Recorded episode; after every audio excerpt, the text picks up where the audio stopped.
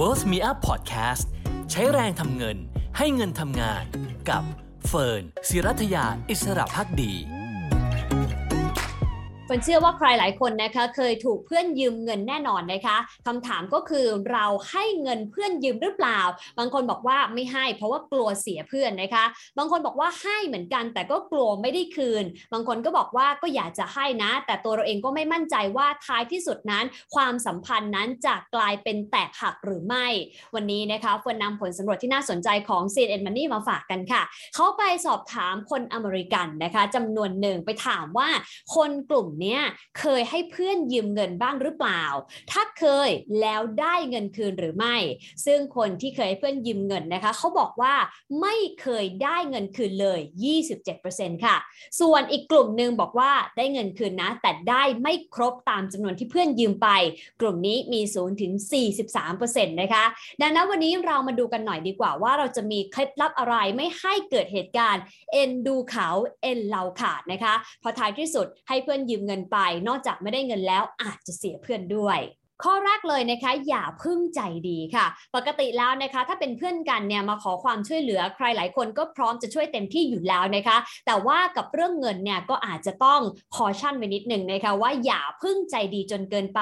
ลองดึงเวลาแล้วก็คิดทบทวนดูสักหน่อยนะคะ โดยอาจจะให้เหตุผลว่าขอไปดูก่อนนะ ว่าเราเนี่ยมีเงินในบัญชีเพียงพอจะให้ยืมหรือเปล่า หรือไม่นะคะก็อาจจะให้เหตุผลจริง ๆ ในปัจจุบันว่าตอนนี้ค่าใช้จ่ายมันเพิ่มขึ้นเยอะเหลือเกินนะคะรวมถึงภาระที่เกิดขึ้นจากค่าครองชีพที่สูงขึ้น หรือบางคนเองรายได้ก็ลดลงจากเศรษฐกิจที่ชะลอ ก็สามารถใช้เป็นเหตุผลในการพูดคุยกับเพื่อนได้ด้วยเหมือนกัน แต่ก็อย่าถึงขั้นปิดประตูไปเลยนะคะ ในฐานะเพื่อนกันเราก็แนะนำได้ค่ะว่า มีวิธีไหนมีช่องทางไหนบ้างที่เพื่อนสามารถที่จะมีเงินไปใช้เพื่อหมุนในการดำเนินชีวิตได้บ้าง เช่น อาจจะมีแหล่งกู้ยืมที่ดอกเบี้ยถูกนะคะ ซึ่งก็อาจจะแนะนำให้เพื่อนไปลองหาแหล่งนั้นก็ได้ด้วยเหมือนกันค่ะ ส่วนที่สองนะคะคืออย่ากลัวที่จะพูดว่าไม่ค่ะ ไม่ว่าจะเป็นเราเองนะคะไม่มีเงินให้ยืม หรือเราเองไม่อยากให้ยืมเพราะกลัวเสียเพื่อนนะคะ จริง ๆ แล้วเป็นเพื่อนกันเฟนเชื่อเหลือเกินว่าเราพูดกันแบบตรงๆนะคะ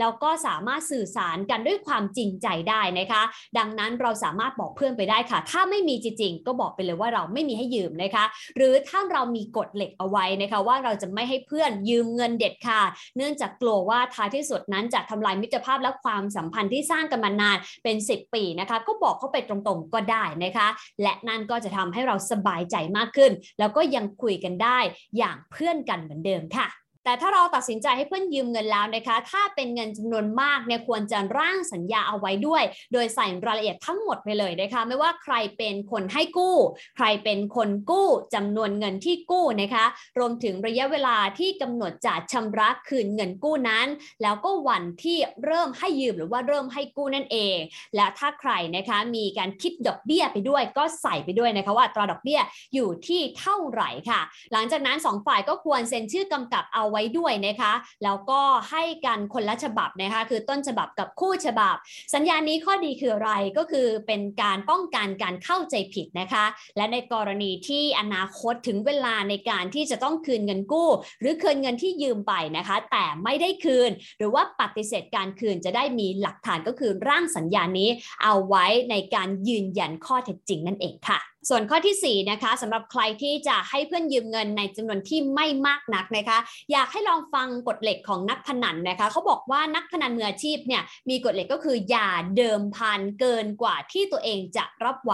เราเองก็เช่นกันนะคะ อย่าให้เพื่อนยืมเงิน เกินกว่าที่เราจะรับไหวนะคะ ซึ่งถ้าเราไม่อยากเสียเพื่อนนะคะ เราให้เพื่อนยืมเงินได้ ในจำนวนที่เล็กน้อยที่เรารู้สึกว่าถ้าเสียก้อนนี้ไปก็ไม่เป็นไรจำไว้นะคะว่าเราไม่จำเป็นต้องเป็นธนาคารให้กับเพื่อนนะคะ เอาให้เราสบายใจเพื่อนก็ได้รับการช่วยเหลือ และท้ายที่สุดมิตรภาพก็ยังคงอยู่ด้วยนะคะ ซึ่งกฎนี้เฟิร์นก็ใช้บ่อยนะคะ ให้เพื่อนยืมเท่าที่เราจะเสียได้นะคะ ดังนั้นถ้าถูกเบี้ยวหรือว่าเพื่อนไม่คืนนะคะ หรือตามไปแล้วไม่ตอบเนี่ยเราจะได้ไม่รู้สึกเสียใจมากนักนะคะ เพราะท้ายที่สุดเนี่ยมิตรภาพก็ยังคงอยู่แล้วเราก็ประเมินแล้วว่าเรารับไหวเท่านี้ค่ะ ข้อที่ 5 ก็คืออย่าลืมหลักประกันค่ะ โดยปกติแล้วนะคะใครหลายคนเนี่ยให้เพื่อนยืมเงินแบบเปล่าๆเลยนะคะไม่ได้มีหลักประกันเอาไว้ ซึ่งแบบนั้นไม่ค่อยดีสักเท่าไหร่ ควรจะขอหลักประกันเอาไว้บ้างนะคะ อย่างเช่น เครื่องประดับที่มีมูลค่านะคะ หรือไม่ก็ของแบรนด์เนมนะคะ หรือไม่ก็สินค้าบางอย่างนะคะ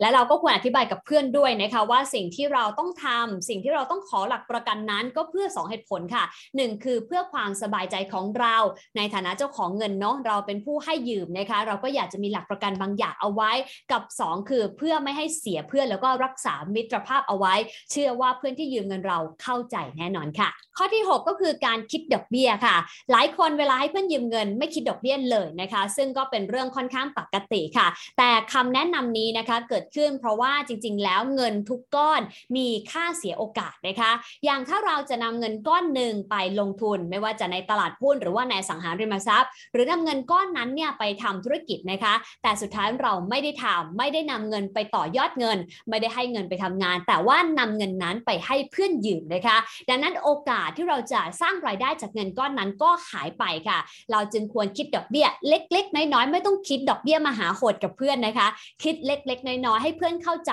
ว่า เพราะมันมีต้นทุนค่าเสียโอกาสแฝงอยู่ในเงินก้อนนั้นนั่นเองค่ะ